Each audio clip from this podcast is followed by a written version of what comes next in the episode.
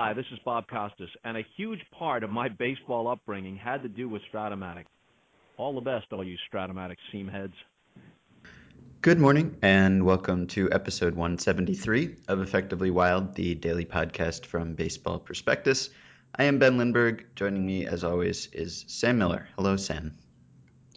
Hi. It is a listener email show. Uh, some of you have sent us emails. We're going to read and answer them. Uh, Sam is going to read them, so why don't you start? All right, um, I will. Um, so first, I want to um, read one from Eric, who asked, uh, following J.A. Happ's extension. Um, well, he says, I don't think it's a bad deal by any means, but Happ is nobody's savior or sexy extension candidate. On the other hand, I find Alex Anthopoulos and his front office to be very smart.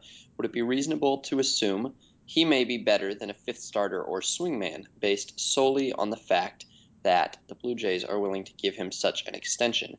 Financial situations aside, would you ever change your view on a player based on how they're valued by a front office? Did people try and find reasons to think James Loney may be better than we all think because he signed with the Rays than if he had signed with the Royals or the Marlins? Best wishes, friends. Eric. Mm-hmm. Good question. And best wishes Yes. To, and, to you. And Eric also asked if we are going to be doing morning podcasts regularly from now on. That is not the plan. Uh, this is just something that happened a couple days in a row and will happen from time to time. Uh, so, as for the question, um, that is something I've thought about, and I think it it came up either in one of your articles or on a comment on one of your articles not too long ago. Someone asked whether we should take contract into account when we are a making. Chat. Oh, it, it was, was, a chat. chat. That's right. Yeah. Um, yeah. Uh, whether we should take contract into account when making projections for players. And you said you thought it was an interesting idea, and I thought it was an interesting idea also. It's kind of hard to untangle the contract and the performance. Uh, and obviously, a, a, team can give a player a bad contract and give him more money than he deserves. But in the same way that uh, I am more optimistic about a player who re-signs with a team than a player who signs with a different team, uh, because I assume that that the team that that had him before knows him better than anyone else, and if that team wants to keep him, then it's a good sign. So in the in the same way that I think about that, I guess I would think the same thing about a contract. If a, if a team is willing to give someone an extension, or uh, well, that's sort of the same thing. But if someone pays someone a lot of money, then uh, I assume that they know something or think they know something about how good that player is, and I guess I would factor it in. I don't know exactly how to how to do that in any sort of statistical sense, but just mentally, sure. Yeah, uh, I remember there being a period of my life where uh, I tended to draft a lot of Oakland A's mm-hmm. based on the idea that Billy Beane was uh, in my mind mm-hmm. at the time, some sort of super god. Right. And so Erubiel Durazo became like a fourth round pick, and um, Joey Devine I remember having a lot of uh, in my life, a lot of Joey Devine in my life. Um, and so yeah, uh, it's you.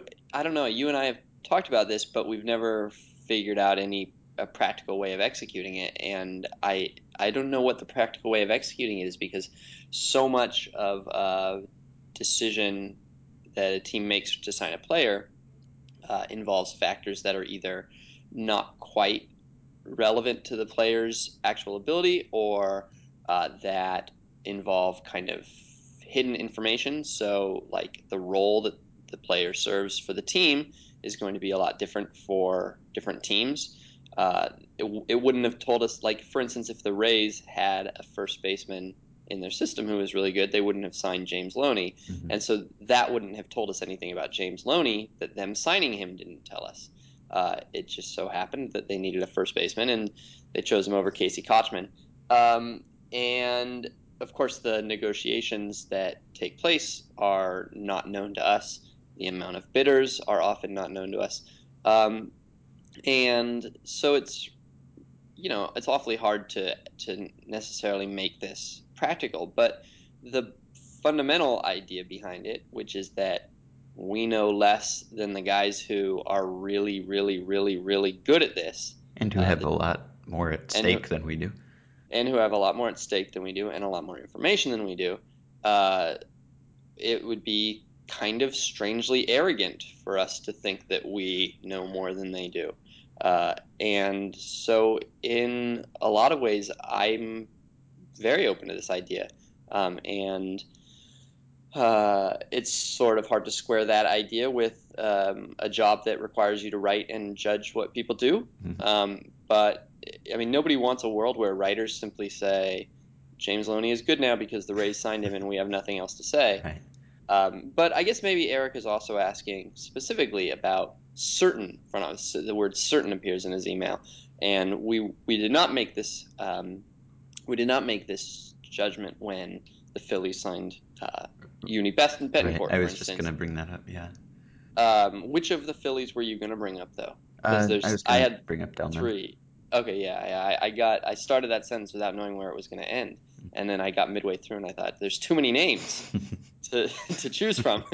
uh, but uh, yeah, I mean, it, I I don't know if I would. Um, I don't know if, if this idea would be as popular if you applied it to every GM yeah. so much as if you applied it to somebody's pet GM. And I think Uh, that's that's fair. I think I, I mean there are a lot of people I think accuse sort of the sabermetric community of of groupthink, and when the Rays do something or the A's do something at various times, we try a lot harder to justify it or or find some way that it makes sense, which we wouldn't do if it had been done by another team. And you can certainly take that too far, but I think to some extent you have to give a team like the Rays some benefit of the doubt if they've shown over a, a period of several years that that they're able to compete with teams that spend a lot more money and they make a lot of smart moves and they seem to see things about players that that we didn't see before they signed them then I think you do have to factor that into your expectations for the the players they sign. I think that's fair to do to an extent.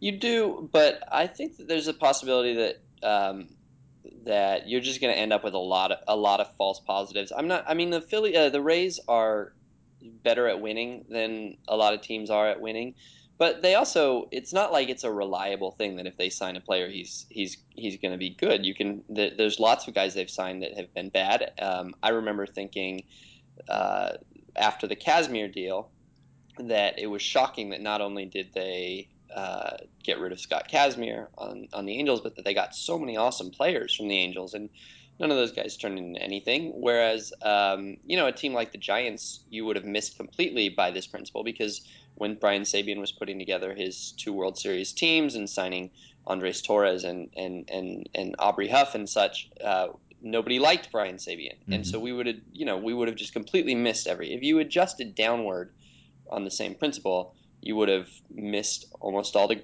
very good players he signed on the cheap. Uh, and I don't know that uh, GM quality is all that predictive. Um, like, I think that maybe GM ability overall, like all 30 GMs as a group, uh, you could probably you would probably find that all GMs as a group make better decisions than we do. Uh, that the wisdom of that crowd is bigger than the wisdom of our crowd. But I would think that the margins between all of them are so small that if you tried to start picking up uh, picking out some GMs as being better than others, you would find very little practical application in the short term. Mm-hmm. I agree. Okay. So, um, do we did uh, did did uh, Ruben Amaro Jr. signing Yuni Betancourt, Michael, uh, well Delmon Young, and trading for Michael Young change your opinion about those three at all? Uh, no, probably not. Yeah, me neither. Um, kind of maybe a tiny little bit about Michael Young, although I don't know if that it changed my opinion of him so much as it made me remember things about Right, Michael Young. That he's like, not quite as bad as he was last season. yeah, and that it was only a year earlier that he was really quite good. hmm Uh, so I guess that I wouldn't credit that to to Ruben Amaro Jr. or Senior. Really. No, no Amaros. uh, all right, shall I move on to another question? Yes. All right, this is from Spencer, uh, from a place called uh, ON. Is ON Ontario? Probably. Yep. Not a state I know of. hmm All right. Uh, Spencer asks uh, on the October 30th episode, you guys predicted the first and last place teams of 2013. In that episode, you committed to revisiting the predictions when the season starts. Sam said it would happen, quote, on the eve of the 2013 season. That didn't happen yesterday, so I wanted to make sure it still happens since I think comparing pre and post off-season predictions would be a lot of fun. Um, so yeah, we forgot about this, and Yes. I'm glad that Spencer reminded us. I don't know that I have any memory of doing this. so, Yeah, you will when you'll you'll remember it in a minute when I tell you. Uh, there was a there was sort of a defining moment in these Ah, predictions that okay. you'll remember, a, a pretty important hit moment in the history of our show, Hmm. I would say. Uh, so yeah, we we wanted to revisit them at the time. We want we wanted to revisit them in the future because we wanted to see how much an off season changes our outlook.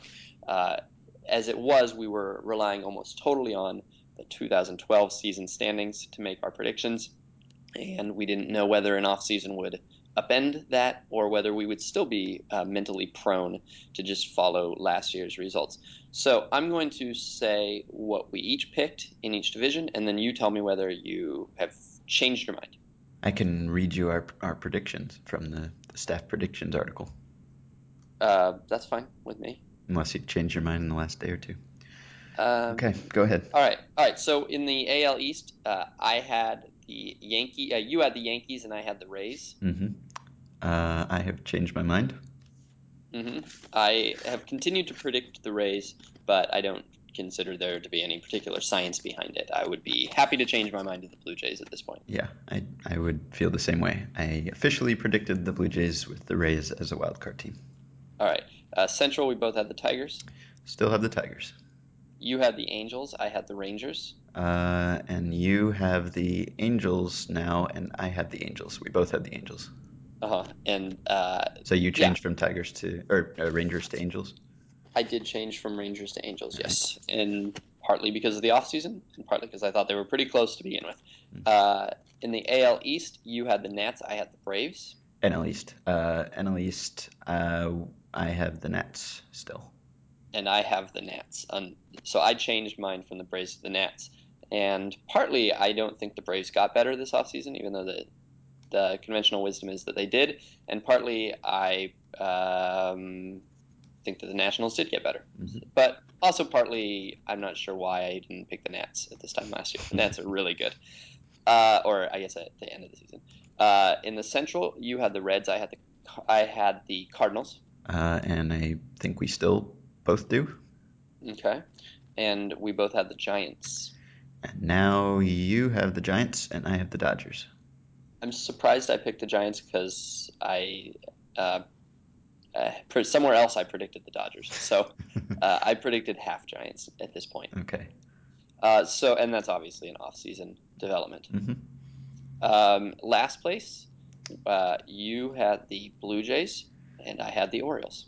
Uh, okay. Well, now we both have the Orioles, And we both had the Indians in the Central. and I have the Twins. We both have the Twins. Where do we have the Indians? I have the Indians third. You have the Indians second. And winning the wild card. Yes. In the uh, West, we both have the Astros. Uh, we have not changed our minds about that. Didn't we? Did we not? right. We didn't predict the, correct. the Astros because we forgot that they were switching to the AL. Yes, That we picked the. defining- I think that was the show. That was the show where we, uh, where corrections, clarifications, and errors was birthed. Right. Uh, First time we be- ever made a mistake. based on that Mhm. error. Uh, okay, uh, Marlins. Uh, Marlins in the West, uh, in the East. Yes. Still. Actually, I didn't. I had the Mets in the East, and now I think the Mets are kind of good. Like, I, I think I probably have upgraded the Mets. Uh, to uh, at least one place. Yeah, I Yes. the Mets. You had them fourth. Uh, the Central, you changed yours to the Cubs. I left mine as the Astros as an Uh, act of aggression. right now you have Pirates, Uh huh. and I have Cubs. Yeah. Okay. And uh, the Rockies, Rockies, Rockies. Rockies. Yes. So uh, it is kind of crazy that we quite uh, that in one off season the Blue Jays went from last place to a first place contender. I, that's not saying anything new. People have noted that. However, um, in the, I mean, is well in the right now in the uh, with all the extensions going on, people are talking about how difficult it is going to be to get free agents Mhm. in the future because of this, and in fact, the Blue Jays did this almost entirely without free agents, and there's probably something relevant there. I think that the uh, long extensions arguably make it uh, a little easier to make trades Mhm. because uh, you're taking on a lot of. Uh, I mean, people move on from the players that they sign to long-term extensions, and then they want to move them. And so, a team like the Blue Jays that has a lot of flexibility and some prospects can still upgrade in a flash based on this growing trade market. Yep, I agree. Okay. All right, Spencer, thank you for keeping us honest. Yes, good memory. Uh, and so then last question is from Mike, who asks, "What event marks the beginning?"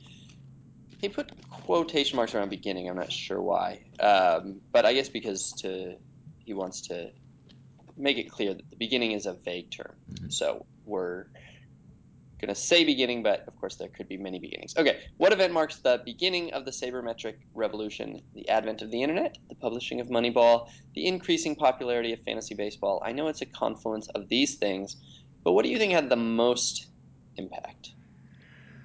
Uh, well, I mean, they're all all sorts of sabermetric pioneers. You could say we're we're the first and and trace a straight line from there to today. But I guess in terms of uh, popularization, I mean, if you want to say it's one guy, and I mean, I don't know that that you can pin it on one person or one event so much as maybe we're just sort of moving as a society towards quantifying things and having big data and and baseball being a big business and so therefore uh, decisions mattering more and, and and needing to be based on data so uh, maybe it would have happened without any particular event or person but um, I, don't know. Can you pick a better one than just the baseball abstracts? It seems cer- at least certainly in terms of uh, writers and popularizing the sabermetric revolution it seems like just about every writer who writes about sabermetrics of a certain age grew up reading the abstracts and was exposed to the abstracts at some early age and and marked by it uh, and I mean it seems to be the case with everyone who founded Baseball Prospectus certainly and everyone of the same generation who writes about this sort of stuff and has brought it to a, a bigger audience Um, well, there's yeah. The, I think first off, there's probably two different ways of answering this. One is the moment when the thing gets massively huge and popular and mainstream, and the other is the kind of Velvet Underground moment where uh, the seed is planted Mhm. i of for a million other bands, um, and the impact isn't really known until many years later. And so, I, I think that the publication of Moneyball as far as I'm concerned, is what made it mainstream among fans. Mhm. Um, I don't know if, and it was almost instantaneous, and it, I mean, almost everybody I know, there's a clear line between kind of what they knew before Moneyball and or what they were reading before Moneyball and what they were reading after. I don't know how much that um, is true on the team side. I don't know if Moneyball simply rode the wave that was already pretty well established in front offices. There's some of that, Mhm. but I don't know if it would have. I don't know if it was going to be in 30 front offices this quickly, if not for the book. And I suspect it wouldn't have been. I, I think it probably still would have been a, a little bit of a niche thing for, I don't know, another half decade or so. Mhm. Um, and so yeah, combination of the Moneyball A's, but and the Moneyball book, but really the book I would say was uh, can't be overestimated. Um, but for the seed of things, um, I am. Uh, you have to forgive me. I can't think of the name of the that game that people play. Strat-O-Matic Strat-O-Matic. Yes, it's very early in the morning. Sorry. Uh, I wonder whether Strat-O-Matic might be the, the, the seed moment um, because it kind of took baseball from being a, an abstract thing that you could enjoy on your own terms to being a thing where knowledge uh, benefited individuals. Mhm. Um, and I, I, I mean, I think that it, you hear in um, in any in any area of the game, you, it's sort of amazing how many people trace that uh, tra- trace their their baseball knowledge back to that as a really formative experience. I was just reading uh, Jon Miller's book, and Jon Miller also is a guy who wouldn't be a broadcaster except for Strat-O-Matic. He would play entire seasons on his own in his room and would announce them as a 13 year old. Um, and he would he would he actually would set up he would set up sound effects. He would get reel to reels and record them. Uh, he would have like multiple recorders so that some were playing different noises, and while he was giving the uh, the broadcast for um, 162 game seasons for all 10 NL teams, um, and I think that that's pretty significant. I, I, I uh, that comes up a lot, and I don't know if that's the answer, but I would go with it. Yeah, that's a good one. Uh, what do you know? What year that was? That Jon Miller was doing his thing. Or that Strat-O-Matic was was first developed. Um, I don't. I uh, I in my head I place it So in um, mid mid to late sixties. yeah, Like- it seems to be. It was founded in '61, and then yeah, I guess got got popular later that decade. and it coincides with Earnshaw Cook hmm um, getting a Sports Illustrated cover story written about him, and it Right. Although he had no Bill James like ability to entertain people with his writing and thoughts. I don't think. I mean, maybe the the thoughts were pr- provocative, but uh, right, but the prose was not persuasive or or compelling. Right, and you do hear occasionally about how his book found its way into front offices, but his ideas also weren't all that good. But it doesn't really, it doesn't seem like it matters. I mean, it it- the it, it seems like he captured um, a, and a part of people's imaginations that he sort of introduced a, a, an idea. His ideas didn't have to be right. It was just thinking that way appealed to certain people. hmm Yeah. All right. So that'll do it. We're done with this episode. Uh, email us for next week. It's never too early. It's never too early. If you want, you can even uh, backdate some of your questions, and we can uh, we can answer them. You can you can require us to answer them in three weeks. We hmm will answer them whenever you want us to answer them. Podcast at Um, at baseballprospectus.com. That's right. All right. We'll be back tomorrow.